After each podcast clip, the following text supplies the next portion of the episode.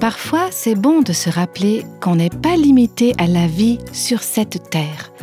Dieu nous offre beaucoup plus. Quand on s'abandonne à Dieu, il est crucial de réaliser que notre vie sur terre n'est que temporaire. Notre maison, elle est au ciel. Nous sommes des étrangers, nous sommes des exilés sur la terre. On n'est ici que pour peu de temps.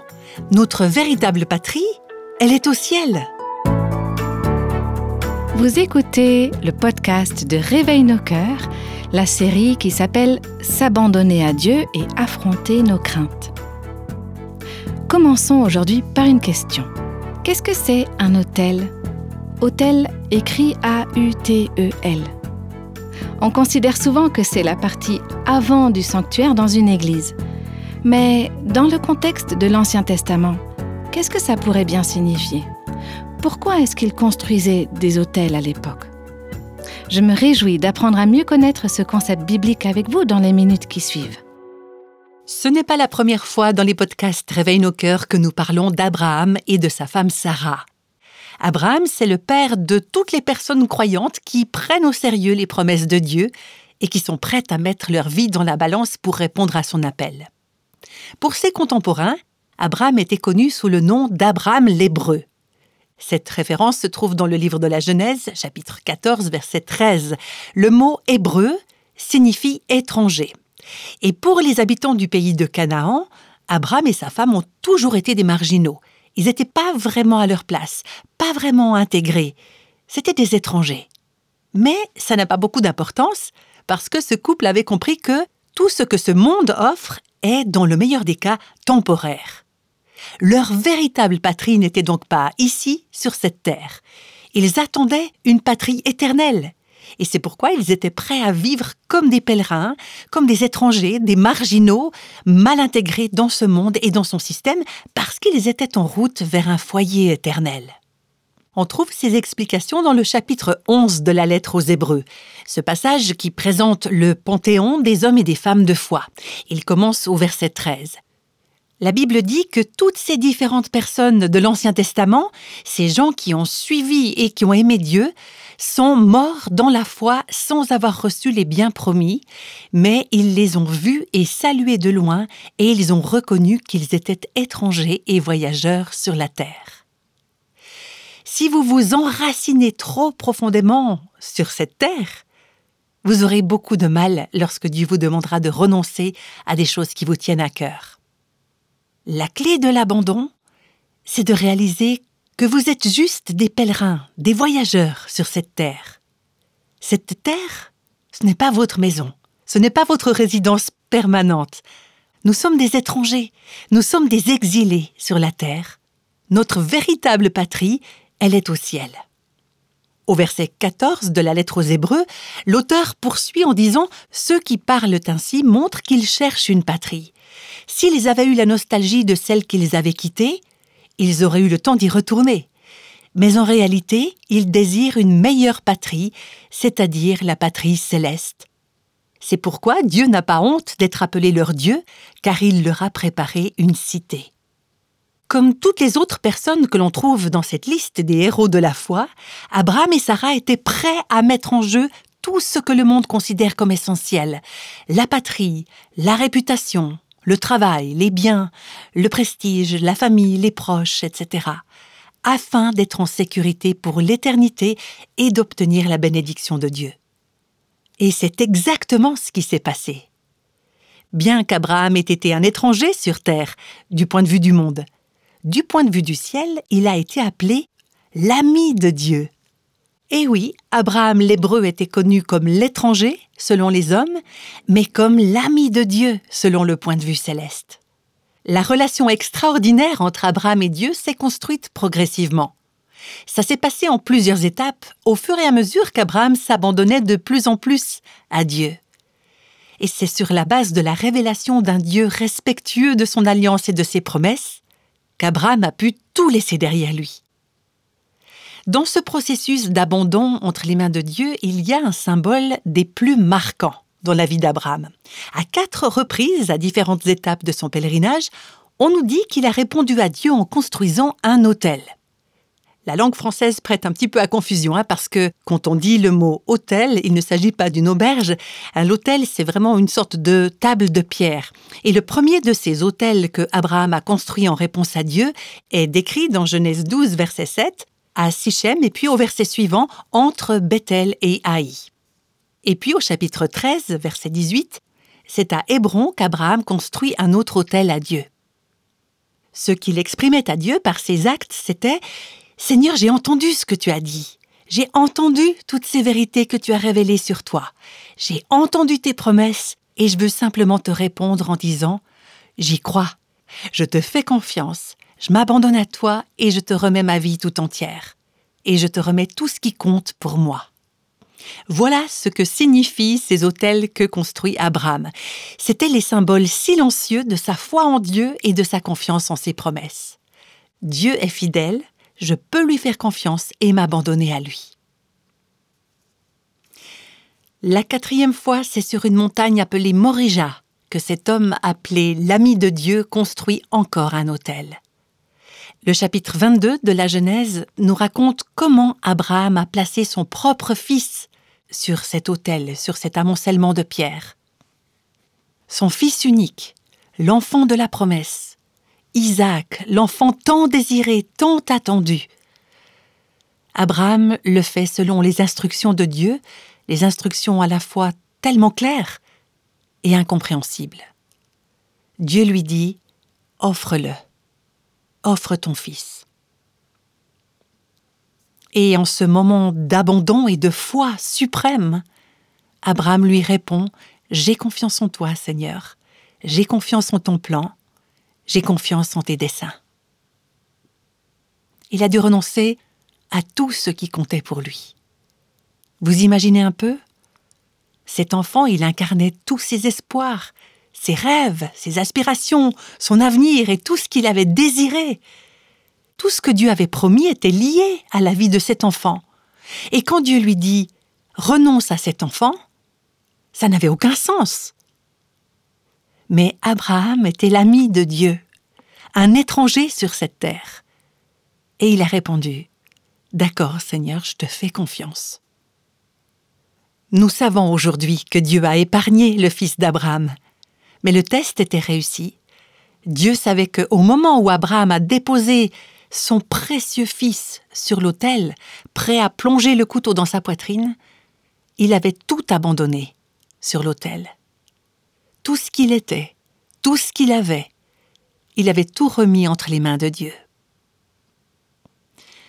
Je crois qu'il est bon de remarquer que tous les holocaustes présentés par Abraham, sa foi et la façon dont il se remettait entre les mains de Dieu, tout cela l'avait préparé à ce moment où il serait appelé à faire le sacrifice suprême. J'aimerais même suggérer que dans votre vie chrétienne, vous ne serez pas prêt, pas prête à faire le sacrifice suprême si vous n'avez pas fait confiance au Seigneur jusque-là, tout au long du chemin jusque-là. Il faut apprendre à lui dire oui, Seigneur, dans les questions les plus banales de la vie quotidienne. C'est parce qu'Abraham avait progressivement appris à s'abandonner à Dieu qu'il a pu lui faire confiance dans les situations extrêmes. Il avait appris à connaître Dieu, à lui faire confiance. C'est vrai que quand il est arrivé au sommet du mont Morija, Abraham avait déjà une grande expérience avec Dieu. C'est ce qui lui a permis de faire un pas de foi et de s'abandonner à lui. Ce sont ces tout petits pas que nous avons faits auparavant qui nous aident à construire notre confiance en Dieu. Ça peut être simplement le fait de sortir du lit le matin quand le réveil sonne et de se lever pour passer du temps avec le Seigneur, pour lire sa parole, pour prier, c'est un petit abandon quotidien, mais c'est comme un hôtel que vous avez construit. Ce n'est pas grand-chose, mais quand vous vous remettez entre les mains de Dieu, vous confirmez qu'il est digne de votre confiance et qu'il vous prépare à lui faire confiance pour des situations plus importantes qui pourraient arriver par la suite. Vous voyez, d'une façon générale, les hôtels évoquent le sacrifice, la dévotion, l'abandon, etc. Ils laissent entendre que la personne qui construit un hôtel consacre pleinement sa vie à Dieu. Dans certaines de nos églises, on trouve un emplacement, un lieu ou un objet à l'avant du sanctuaire qu'on appelle l'autel. Alors, on n'allume pas littéralement de feu sur l'autel, on n'offre pas de sacrifice, mais cet endroit est destiné à nous rappeler ce qui devrait être une réalité spirituelle pour chaque enfant de Dieu. On trouve la formule suivante dans un hymne qu'on chante Je viens à ton autel, offrande volontaire, librement je veux servir mon roi. Les points de capitulation ou d'abandon auxquels Abraham et Sarah ont dû faire face au cours de leur vie sont probablement similaires à ceux que vous rencontrez vous aussi.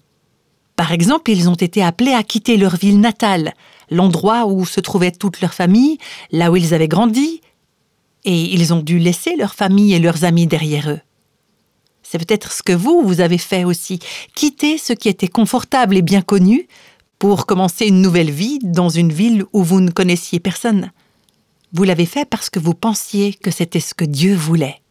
Peut-être qu'à l'intérieur, vos émotions criaient ⁇ Tu peux pas faire ça !⁇ Mais la foi vous disait ⁇ Fais confiance à Dieu, c'est bon, tu peux le faire !⁇ À un moment donné, dans son parcours, Abraham a cédé le meilleur terrain à son neveu, Lot.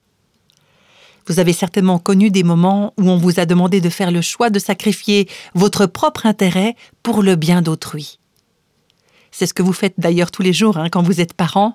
Vous vous assurez que les besoins de vos enfants sont satisfaits, que vos enfants sont nourris, qu'ils sont vêtus. J'ai vu tant de mères vivre cette vie de sacrifice en faisant passer les intérêts de leurs enfants et de leur mari avant les leurs. Si c'est votre cas, vous marchez dans les pas d'Abraham et de Sarah. Et puis arrive le jour où Lot se trouve dans une situation périlleuse. Et Abraham n'hésite pas. Il rassemble ses serviteurs, il prend les armes pour aller délivrer son neveu. Eh bien, il peut y avoir des moments où vous devez rester engagé pour essayer de gagner le cœur d'un compagnon, d'un fils, d'une fille, d'un parent rebelle et loin du Seigneur. Dieu vous appelle à vous mobiliser, à rester engagé, à entretenir la relation. Quand vous faites cela, vous vous abandonnez à Dieu et vous marchez dans la foi. C'est comme si vous construisiez un autel pour offrir un sacrifice. Tout comme Abraham a refusé d'accepter le butin de guerre d'un roi qui ne suivait pas Dieu, il pourrait vous arriver de devoir refuser une offre lucrative parce que vous savez qu'elle n'est pas agréable au Seigneur. Vous pouvez avoir confiance, Dieu va répondre à vos besoins. Vous n'avez pas besoin de prendre des raccourcis contraires à l'éthique pour profiter de ces avantages alléchants. Et donc vous allez décliner la proposition en disant Non merci, je refuse. Je pense à Sarah au fil des 25 ans qui vont passer suite à la promesse que Dieu leur a faite à elle et Abraham. Une grande postérité, une descendance, des enfants, des petits-enfants pour les générations à venir. Mais pendant ces 25 années, Sarah n'a eu aucun enfant elle a dû continuer à vivre avec sa stérilité. Je sais qu'il y a des femmes qui aiment Dieu de tout leur cœur, qui marchent par la foi, qui s'abandonnent à lui et qui désirent ardemment avoir un enfant. Et pourtant, il semble que ce ne soit pas dans les plans divins de les bénir de cette manière-là. Alors quand vous abandonnez ce désir à Dieu, vous le lui offrez, vous lui dites Seigneur, je te fais confiance pour accomplir tes desseins et pour savoir et faire ce qui est le mieux pour ma vie. Et vous pouvez alors remettre ce désir entre ses mains.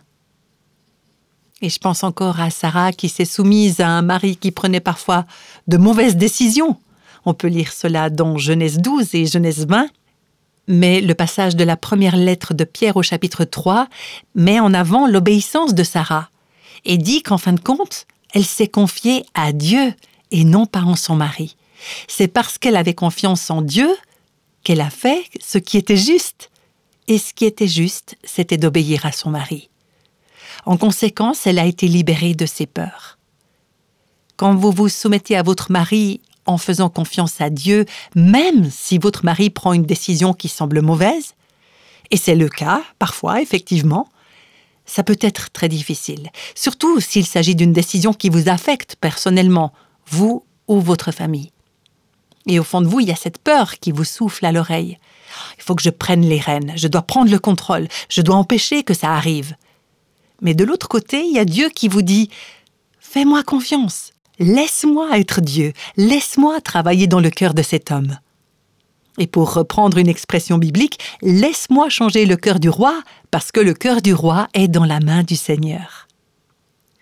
Quand vous vous soumettez à l'autorité telle que Dieu l'a prévue, c'est comme si vous disiez Seigneur, je bâtis un autel de sacrifice et je m'abandonne par la foi. Même s'il s'agit de renoncer à la vie d'un enfant, ce qui pour une mère est sans doute le sacrifice ultime, un enfant dont la vie est à vos yeux encore plus précieuse que la vôtre. Même si vous savez que vous avez marché avec Dieu et que vous avez vécu en vous abandonnant entre ses mains, quand arrive ce genre de moment, vous savez, je pense à ma mère qui était veuve et qui a dû affronter la perte d'un fils de 22 ans dans un accident de voiture. Alors non, ça n'a pas été facile. C'était même très difficile. Mais en fin de compte, elle en est arrivée au point où elle a pu dire Dieu, j'ai confiance en toi. Tu ne fais pas d'erreur, tu sais ce que tu fais. Devant ces incertitudes qui nous empêchent de marcher par la foi, qui nous empêchent de nous abandonner, qui nous empêchent de faire ces sacrifices comme Abraham, nous avons de grandes et précieuses promesses, des promesses tirées de la parole de Dieu des promesses qui sont là pour combattre nos craintes et nos réserves les plus profondes. Si nous faisons confiance à ces promesses et au Dieu qui les a faites, si nous considérons le Seigneur comme fidèle, nous aurons le courage de faire tous les sacrifices qu'il nous demandera. Je pense qu'une des plus grandes peurs que nous connaissons en tant que femmes, et paradoxalement c'est aussi l'un de nos plus grands besoins, c'est de renoncer à vouloir garder le contrôle lâcher prise et accepter de ne pas gérer nous-mêmes le monde entier. Je crois qu'on se crée souvent bien des problèmes parce qu'on se sent obligé de s'assurer que tout fonctionne bien autour de nous. On a cette peur, inspirée par Satan lui-même, qui essaye de faire croire que si on lâche prise, si on renonce à gérer la situation, tout va s'effondrer et tout va devenir incontrôlable. Et je pense que ce sont souvent nos peurs qui nous poussent à nous accrocher, à vouloir garder le contrôle. Et en fin de compte, ces peurs et le fait qu'on s'y accroche à ce point, c'est terriblement autodestructeur. L'ennemi nous ment et il nous convainc que si on vit une vie où on abandonne tout au Seigneur, en ne lui cachant rien, en lui laissant le contrôle, on sera quelqu'un de malheureux. On a parlé de quatre catégories de craintes. Je vais les résumer. Des craintes liées aux ressources. Est-ce que je ne vais pas manquer de quelque chose? La crainte liée au plaisir. Est-ce que je vais être heureuse? La protection. Est-ce que je vais être en sécurité? Moi-même et les personnes qui me sont chères, mes enfants, mon conjoint. Et la peur liée aux relations personnelles.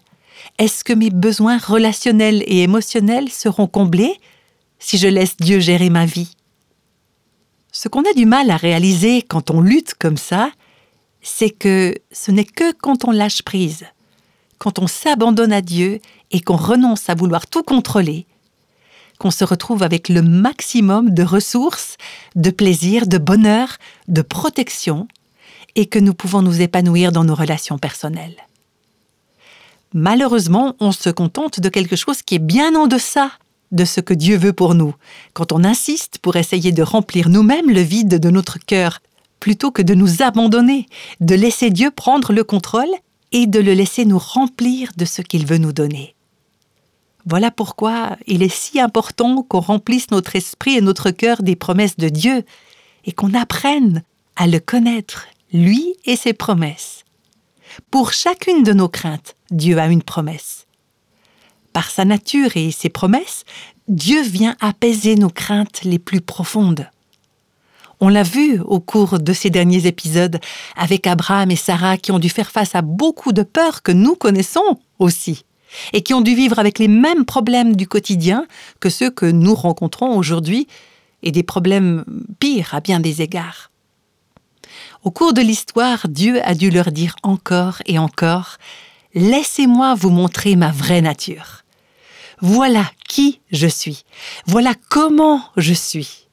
Voilà mes promesses. C'est moi votre assurance. C'est moi votre protection. Je suis votre Dieu. Et alors que ce couple construisait des autels, symbole de leur abandon et de leur foi, Dieu a répondu présent. Dieu a été fidèle. Même si c'est loin d'être toujours le cas pour nous, Dieu, lui, reste absolument fidèle. On peut voir dans la vie d'Abraham et de Sarah, mais aussi souvent dans nos propres vies, qu'en fin de compte, on en revient toujours à ces quatre mots faire confiance et obéir. Voilà pourquoi je vous encourage à croire que Dieu est vraiment celui qu'il dit être. Je vous encourage à aller de l'avant et à obéir. Faites ce qu'il vous demande de faire. Et si vous n'êtes pas sûr de bien comprendre comment tout ça, ça va marcher, il faut pas hésiter. Faites un pas en avant. Agissez par la foi. Plus vous allez apprendre à connaître Dieu, plus vous pourrez lui faire confiance et lui obéir. Aujourd'hui et la prochaine fois, on va encore se pencher sur ces quatre peurs et examiner quelques-unes des promesses de Dieu pour y faire face. En se rappelant qu'il veut que l'on fasse vraiment l'expérience de ses ressources, du plaisir, de sa protection et de relations personnelles épanouies. Mais il veut que nous recherchions tout cela au seul endroit où on peut vraiment les trouver, c'est-à-dire en lui. En ce qui concerne les ressources, on va commencer avec cette question est-ce que je vais avoir tout ce dont j'ai besoin? Est-ce que je ne risque pas de manquer de quelque chose? Pour faire face à cette peur, quelle est la promesse de Dieu? Je pense à ce passage de l'évangile de Luc, chapitre 12, verset 22, où Jésus dit à ses disciples Je vous le dis, ne vous inquiétez pas pour votre vie de ce que vous mangerez, ni pour votre corps de ce dont vous serez habillés. Si vous continuez à lire la suite de ce chapitre 12, vous arrivez au verset 28. Si Dieu habille ainsi l'herbe qui est aujourd'hui dans les champs et qui demain sera jetée au feu, il le fera d'autant plus volontiers pour vous, gens de peu de foi. Et vous, ne cherchez pas ce que vous mangerez ni ce que vous boirez, et ne soyez pas inquiets. En effet, tout cela, ce sont les membres des autres peuples du monde qui le recherchent. Votre Père sait que vous en avez besoin. Ça, c'est la clé. Nous avons un Père avec un P majuscule qui sait par avance ce dont on a besoin. Jésus dit, ne cherchez pas ce que vous mangerez ni ce que vous boirez et ne soyez pas inquiets. En effet, tout cela, ce sont les membres des autres peuples du monde qui le recherchent. Votre Père sait que vous en avez besoin. Recherchez plutôt le royaume de Dieu et tout cela vous sera donné en plus. N'aie pas peur, petit troupeau. Moi je l'aime ce verset 32. N'aie pas peur, petit troupeau, car votre Père a trouvé bon de vous donner le royaume. Vous vous rendez compte? Dieu a un royaume pour nous et nous, on s'inquiète en disant Mais qu'est-ce que je vais manger? Qu'est-ce que je vais boire? Est-ce que j'aurai de quoi m'habiller? Où est-ce que je vais vivre?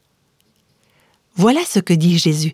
Votre Père sait que vous en avez besoin. On peut lire qu'il a promis dans Philippiens chapitre 4 verset 19 qu'il pourvoira à tous vos besoins conformément à sa richesse avec gloire en Jésus-Christ. Dieu a dit je peux tout vous donner. Quelles sont donc les implications de cette promesse? Alors premièrement, apprendre à nous contenter de ce que nous avons. Accepter que ce que nous avons, c'est ce dont nous avons besoin se rappeler que le contentement, ça consiste à accepter que Dieu nous a déjà donné tout ce dont nous avons besoin pour notre paix et notre bonheur. Autrement dit, si je n'ai pas ceci ou cela, ça veut dire que je n'en ai pas besoin. La lettre aux Hébreux, chapitre 13, verset 5, Contentez-vous de ce que vous avez. En effet, Dieu lui-même a dit, Je ne te délaisserai pas et je ne t'abandonnerai pas si on est dans la main du Seigneur, comment est-ce qu'on peut penser qu'on n'aura pas tout ce dont on a besoin? Dieu s'est donné lui-même. Il a donné son Fils, il nous a donné son salut. On a toutes ces promesses, toute cette assurance. N'aie pas peur, petit troupeau. Le Père veut vous donner son royaume. Comment est-ce qu'on peut être anxieux, inquiet et se demander d'où viendra le prochain repas? Apprendre à nous contenter de ce que nous avons. Ne nous inquiétons pas de savoir quelles seront les réponses à nos besoins futurs. Parce que Dieu l'a promis, il répondra à vos besoins. Dans Matthieu 6 et Luc 12, Jésus dit ⁇ Ne vous inquiétez pas de ces choses ⁇ Quand on a de l'anxiété, de l'inquiétude, c'est parce qu'on essaie de s'accrocher aux rênes, on craint que les choses échappent à notre contrôle. Pourtant Dieu nous dit ⁇ Laisse-moi les contrôler, laisse-moi répondre à tes besoins, fais-moi confiance, tu n'as pas à t'inquiéter, pas besoin d'être anxieux, anxieuse, pas besoin de te mettre dans tous tes états ou de te demander comment les choses vont tourner. Aie confiance que je vais pourvoir à tous tes besoins. Récemment, j'ai relu le premier livre des rois dans l'Ancien Testament, l'histoire d'Élie qui est allé se présenter devant le roi Akab pour lui annoncer L'Éternel, le Dieu d'Israël dont je suis le serviteur, est vivant. Il n'y aura ces années-ci pas de rosée ni de pluie, sauf sur ma parole. Et ensuite Dieu ordonne à Élie Va vers ce torrent, j'ai demandé au corbeau de te nourrir. Chaque matin et chaque soir, Dieu envoyait des oiseaux pour apporter de la nourriture à Élie. Et puis est arrivé un moment où il n'y avait plus d'eau dans le torrent, parce qu'il n'y avait pas de pluie dans le pays. Et là, Dieu a dit, J'ai ordonné à une veuve dans la ville de Sarepta de subvenir à tes besoins. Va là-bas.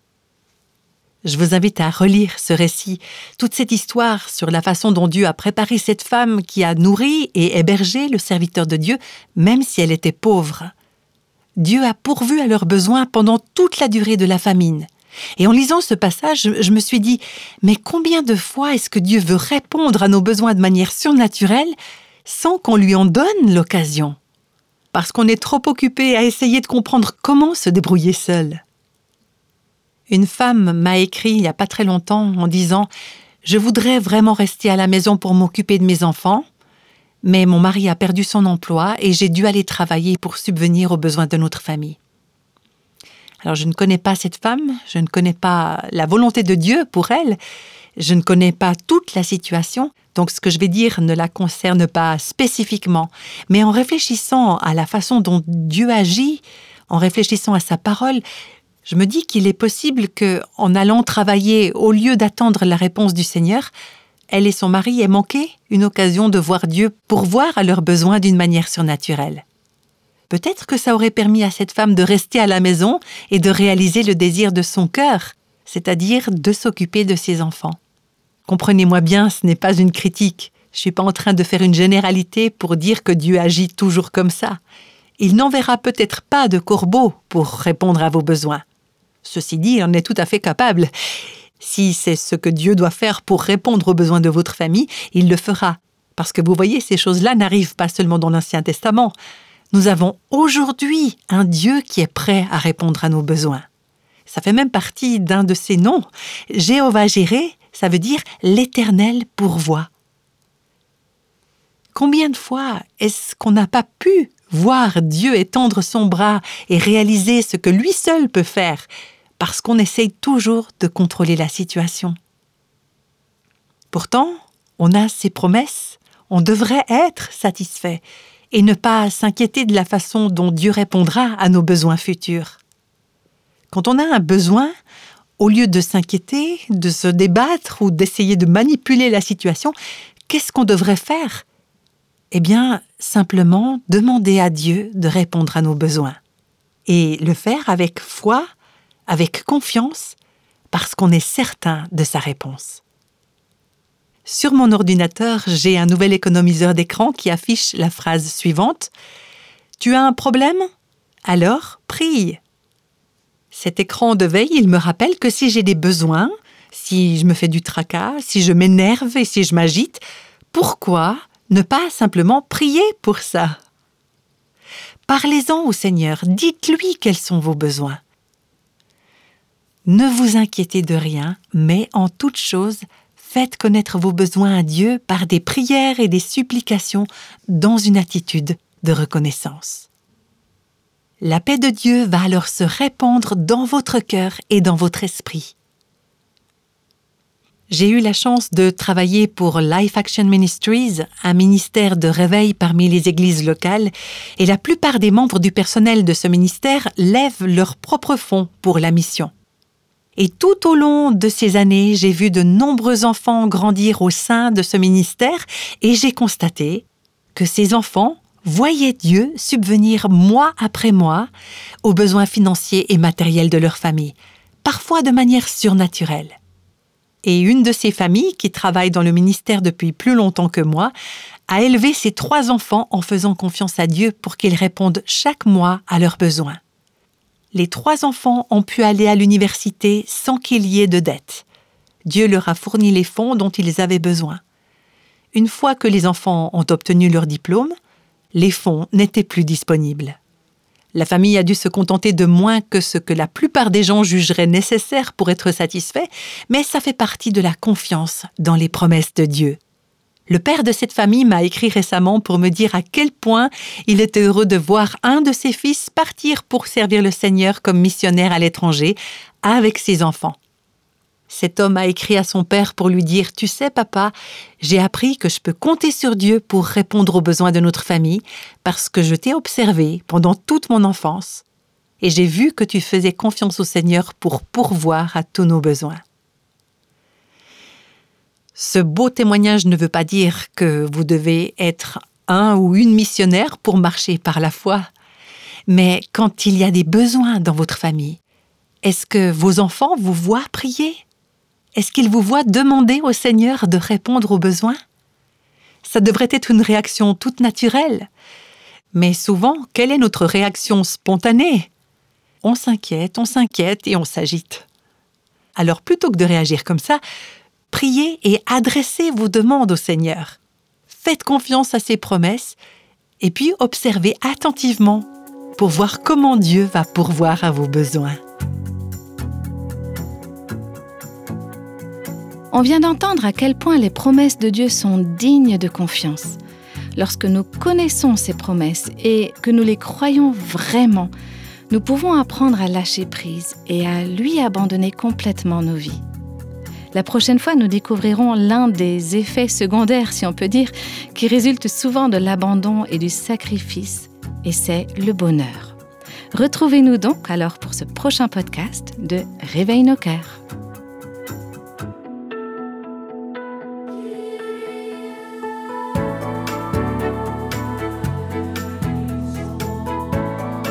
Tous les extraits de la Bible sont tirés de la version second 21. Réveille nos cœurs est le ministère francophone de Revive Our Hearts avec Nancy DeMoss Volgemuth. Avec les voix de Christine Raymond et Jeannette Kosman.